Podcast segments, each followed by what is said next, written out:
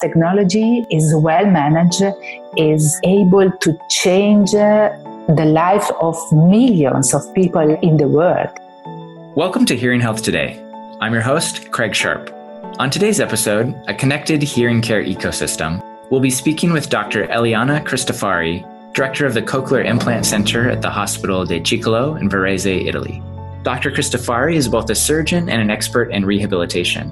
She and her team have built an innovative and multidisciplinary approach to care, and we'll learn from her about how they've built this new care model and some of the lessons they've learned along the way. This is a podcast for hearing health professionals. If you are a person with hearing loss or a member of the general public, please seek advice from your health professional about treatments for hearing loss. Dr. Cristofari, thanks for joining us on this episode of Hearing Health Today. Good morning. I'm uh, in Italy, and so in Italy it's seven o'clock in the morning, and it's early, but uh, I'm very happy to be here with you. Fantastic. Well, thanks for agreeing to wake up early to join us for this interview.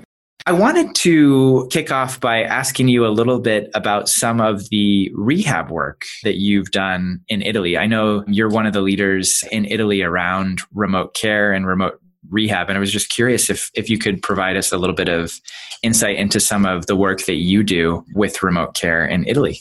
It's uh, an interesting concept, uh, care anywhere, especially in this period. Uh, we have uh, lived and uh, we are living the COVID time. And so it's a very, very special uh, moment in the history of humans. And we started in 1995 with teleconference video rehabilitation. Why? because um, we were sure that uh, the future will be different from the past. And uh, mm-hmm. we are sure that uh, a new generation of humans uh, is incoming. And social media is uh, available uh, for, for anyone and anywhere. And people love staying in contact, especially with the doctors that we know. 1995 i mean that was such a long time ago what did remote care look like then were you using dial-up internet it was uh, very very difficult in our department in Varese, we uh, welcomes people from all over Italy and uh, from uh, other countries. Telerehabilitation is uh, for us the, the, most efficient way to reach them. Telerehabilitation video conference uh, was introduced in 1995 and uh, the initial idea was to reduce costs for all those families who lived in other parts of Italy. Were those mostly rural patients? Uh, of Italy. Uh, you have to imagine that uh, that Varese is a, a small town of um, uh, 80,000 uh, inhabitants, uh, and our department is in Varese, and uh, is located in the north of Italy. So it's a beautiful area with seven lakes, uh, beautiful mountains. And also, you have to imagine that uh, from the south of Italy to Varese, there is a long trip. Why do you have patients coming all the way from the south of Italy? Is there not a center closer to them? No. In Italy, we have uh, many centers uh, for uh, audiological centers for hearing aids or cochlear implants.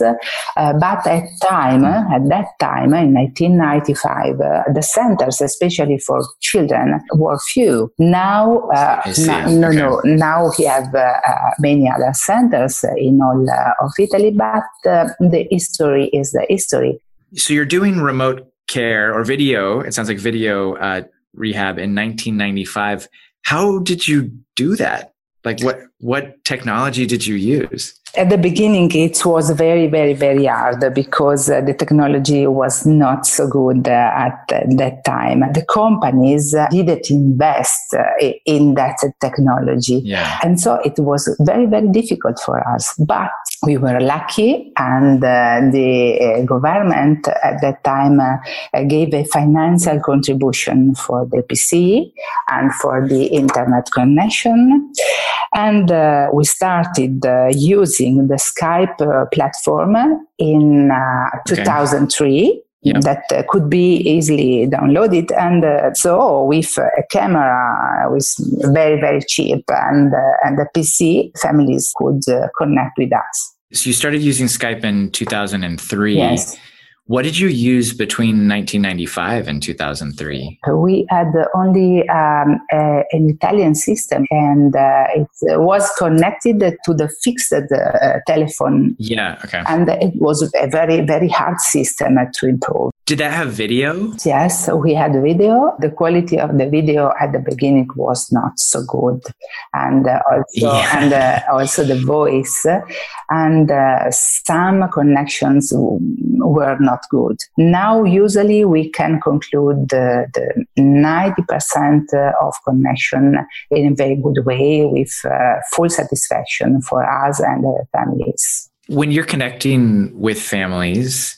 going back to 1995 and into 2003. Yes. Were you connecting with patients and their parents at their home, or did they have to travel to like a clinic or something where they had a good internet connection? We started at the beginning uh, only at home. And why? Because uh, our method have uh, some key points the first key point is uh, early diagnosis. The second one mm-hmm. is uh, the immediate application of hearing aids uh, and uh, sternal vibrator. Sure. And the continuing life uh, as thought with normal hearing. Yeah. Uh, the third one is family, total family cooperation, individual rehabilitation, and a full school integration and monitoring of changes. So, for this goal, we need the mother in children. And the mother is uh, the key point of our method. And uh, we want to follow and uh, to guide the mother of children at home. Okay. And so usually the, the children come to the center. It depends from the program uh, once a week, uh, once a month, uh, once a year. It depends from, uh, from the case, from the severity of the disease but we follow regularly at home all the mothers once a week or twice a week depends. And uh, over the time we change this program. Okay. And so now we connect uh, also the schools other professionals the companies the sons in, in the case of uh, the elderly himself or uh, with the sons at work. It depends. So when you are connecting with parents and their children at home, yeah.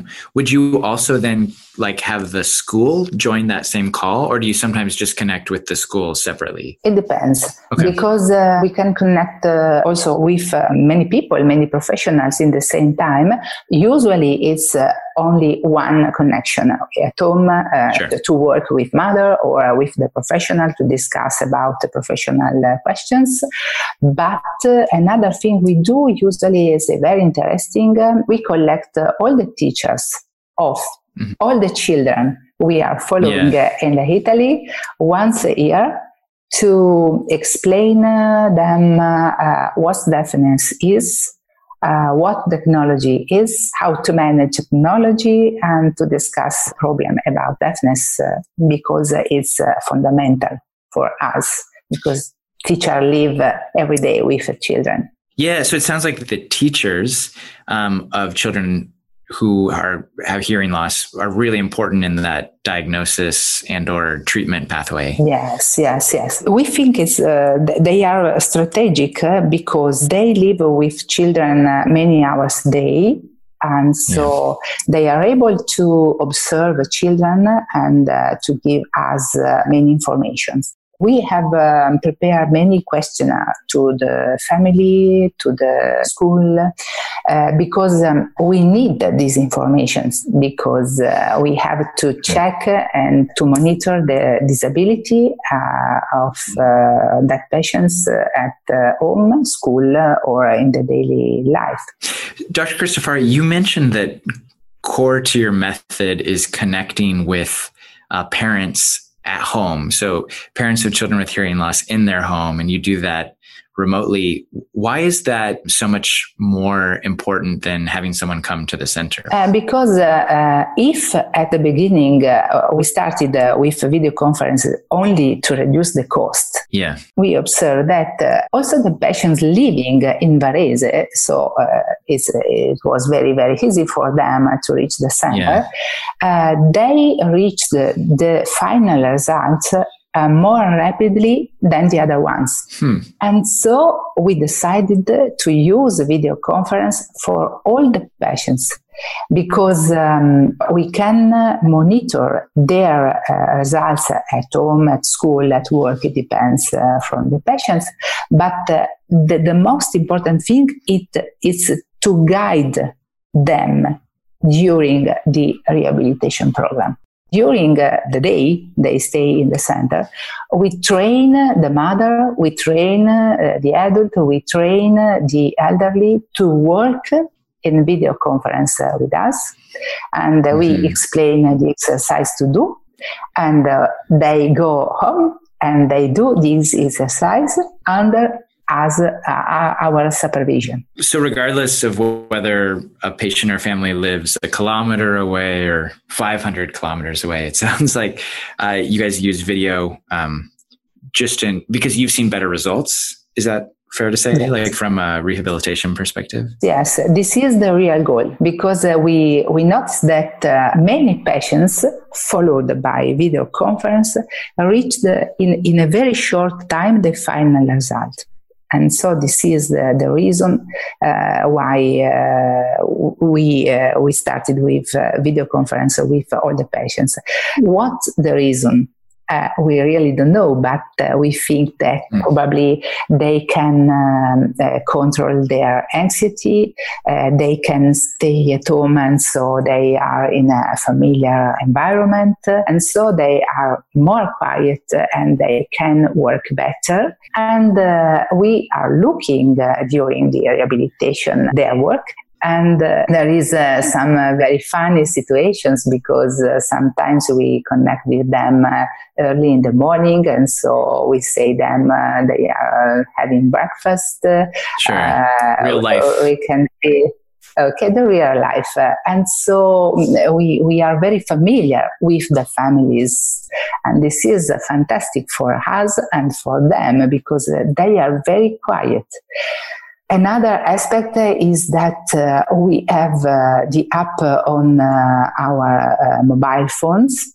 And so the patients can reach us uh, every time, everywhere, and so it's uh, a little bit difficult for us to manage them but uh, if uh, they have a very very very um, important problem they can reach us and this is uh, the, the difference. So when you first proposed to do uh, rehabilitation through video did people think you were yes. crazy? Because that must have been pretty abnormal at that time? At that time, oh yes, at that time, yes, uh, we were crazy for them. uh, but also now, because uh, uh only during COVID time, uh, many professionals discovered the video conference before mm. they, they didn't use.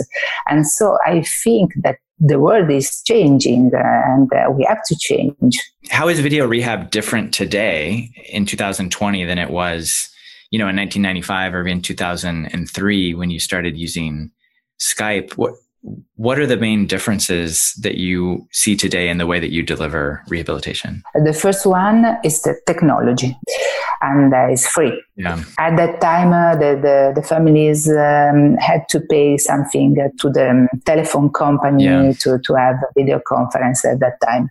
Now it's free. The second reason is that uh, is um, a common way to communicate, and yeah. so all the families uh, are familiar with this kind of communication. Also, the elderly now are very happy to use uh, this technology. Now they are able to connect uh, by themselves. So, how do you do the training? What does that look like? When the patient come to our center, we show him uh, how to use technology, mm-hmm.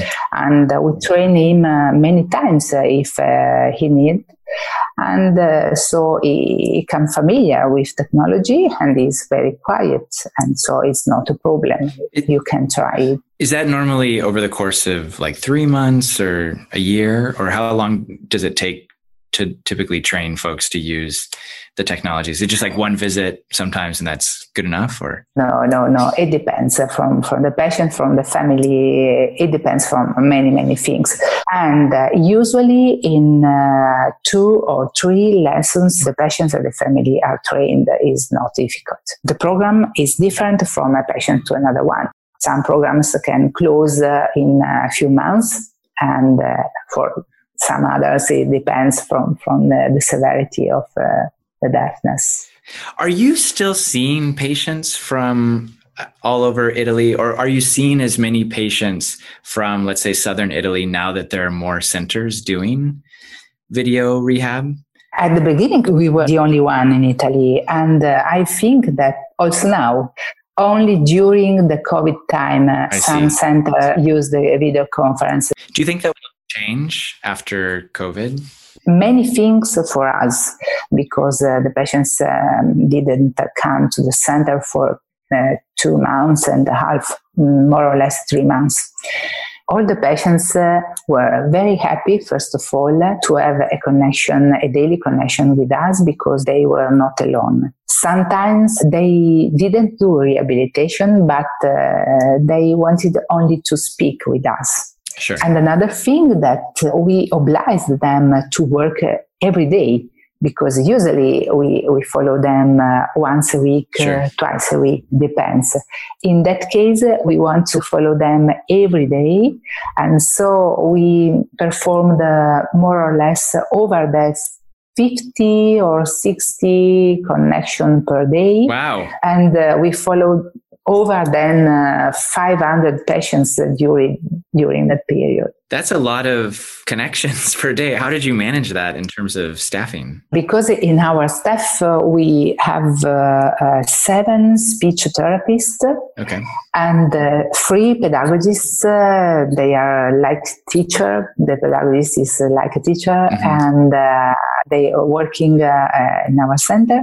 And so we have ten professionals connected daily with the patients, and all the professionals in that period mm-hmm. uh, didn't uh, came to the center because uh, they cannot. And so they worked uh, in a smart working. So just work from home? Yes and so they connected from home to another home and uh, in a very informal way. Also this thing changed for us and uh, it was the first time for us. When you have patients that have hearing aids versus cochlear implants, is there any difference in the way that you approach rehab? Yes, of course, because uh, in our method, uh, the cochlear implant uh, is uh, the end of uh, a program not the beginning.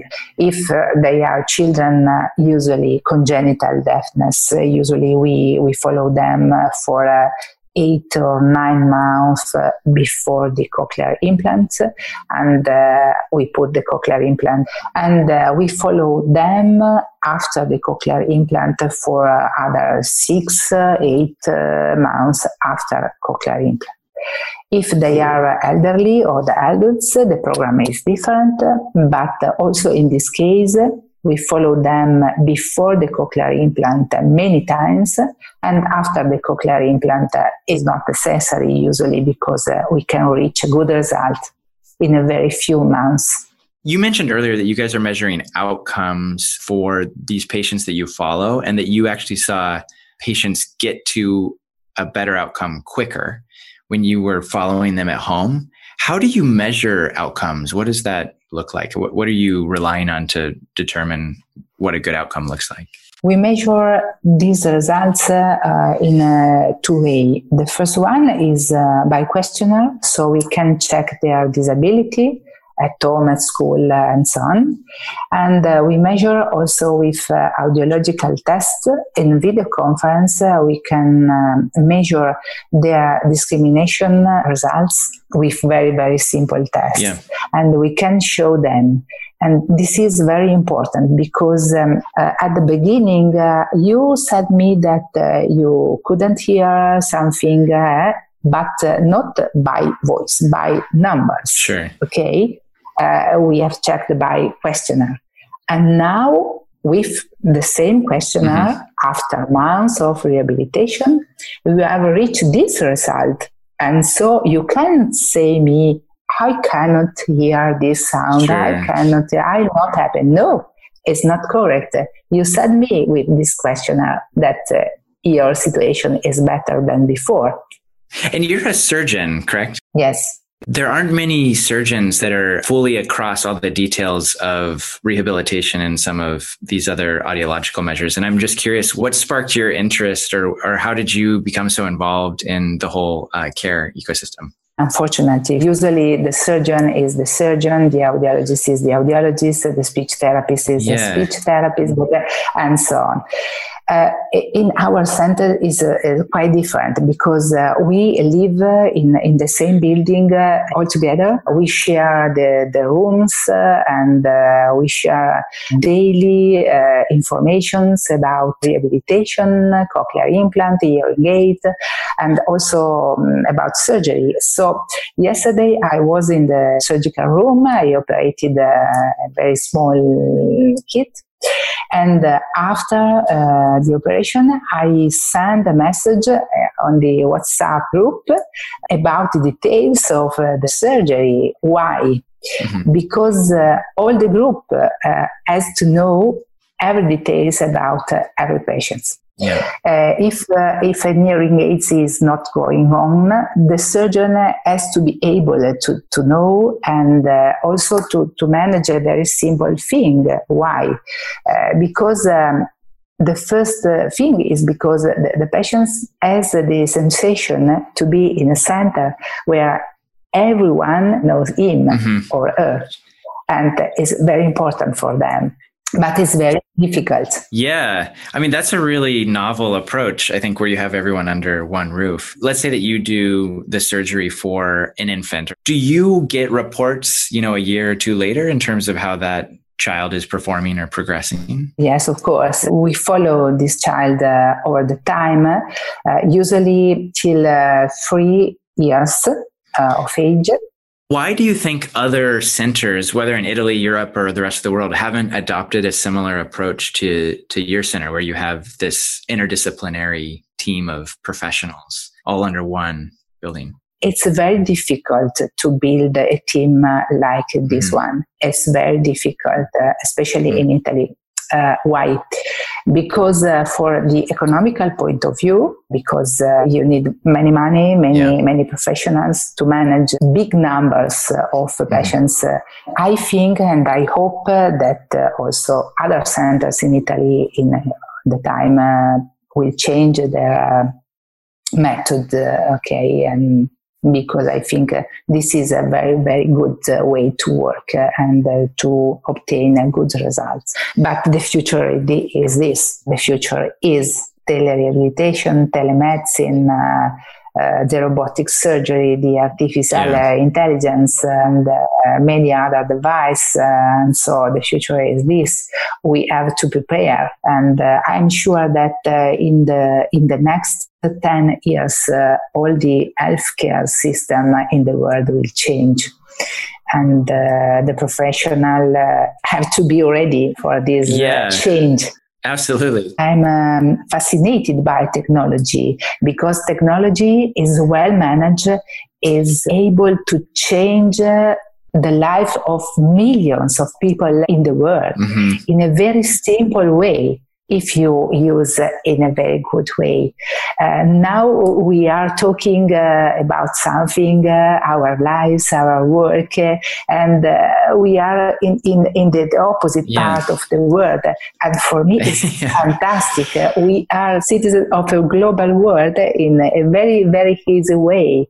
And also for the deaf patients. Um, I hope um, a world in, in, in which deafness uh, will not be a problem. It's a normal problem, like um, um, like yeah, like eyes or other things. Yeah. Uh, yes, is is not uh, a stigma. So you guys use a lot of technology to do remote encounters. Do you guys ever recommend rehab apps or maybe listening to podcasts or something that patients can do in between? Their clinic visits? We usually, yes, use uh, audio books for them, usually. And uh, many years ago, a CD uh, containing uh, many exercises they can um, have at home and so they, they can use. But one of the goal of, of our center is uh, to um, prepare videos or tutorials and many other things because um, I, we think that it's a good idea for, for the future, especially in this time, but uh, also for the future. You and your team have built such an incredible center for other physicians or audiologists that are listening to this podcast who'd like to emulate a model that you have in Italy. What recommendations, what advice do you have? What lessons have you learned and, and what would you say to those people? The first recommendation is work together work together and work together. Uh, the surgeon has not to be only a surgeon, but uh, has to be very curious and uh, has to move to the mapping room and to follow the audiologist during the map or during the hearing aid fitting and have to study, have to learn many things. And uh, the surgeon has to go to the rehabilitating room and follow the speech therapist during the rehabilitation and uh, has to study fundamentals of rehabilitation for kids, for very small kids, for children, for adults and elderly. Because uh, without this kind of work, you are mm. alone. Uh, and uh, you are concentrated on only yeah. one problem. Uh, but uh, deafness is not only and yeah. here, uh, deafness is a total problem and uh, you have to be also a psychologist mm-hmm. and so we have to know all the the problem of deafness and so I think this is uh, the, the only way. And the best way to do it is to do it in the same building, not in different if you have a problem, uh, you can discuss immediately and you can solve in that moment. That's fantastic. I think this is such a fascinating time yeah. in hearing care because we're starting to see all of these technologies in consumer electronics um, and then those get quickly uh, adapted yes, into hearing aids yes, and, yes, and, cochlear implants. And I yes, think we, we, we, are we are looking at the future because the future is now, and so it's very very very exciting for us because uh, we we had the future on our hands. And uh, we have to manage it very, very well for the patients and also for us. Absolutely. Dr. Cristofari, thank you so much uh, for joining us today and for waking up early, especially. It's been a really fascinating conversation, and I really enjoyed learning about what you guys have built in Italy. Thank you to you, and thank you to all the team. And uh, I'm very, very happy to uh, share that with you our concept, and uh, I hope in a, in a global best future for, for the world, not only for uh, the COVID time, but uh, especially for the deafness. I hope so. And thank you for listening to today's podcast. If you enjoyed it, please make sure you press the subscribe button and give us a rating and a review. If there's a particular topic you'd like us to cover, please mention it in your review. We'd love to hear from you. You can find all the links to what was discussed in today's podcast in the description, and stay tuned for our next episode. In the meantime, stay safe. Just a quick reminder the views of the interviewees in this podcast are their own and do not necessarily represent the views of Cochlear Limited or its subsidiaries. This material is intended for health professionals. If you are a person with hearing loss or a member of the general public, please seek advice from your health professional about treatments for hearing loss. Outcomes may vary, and your health professional will advise about the factors which could affect your outcome.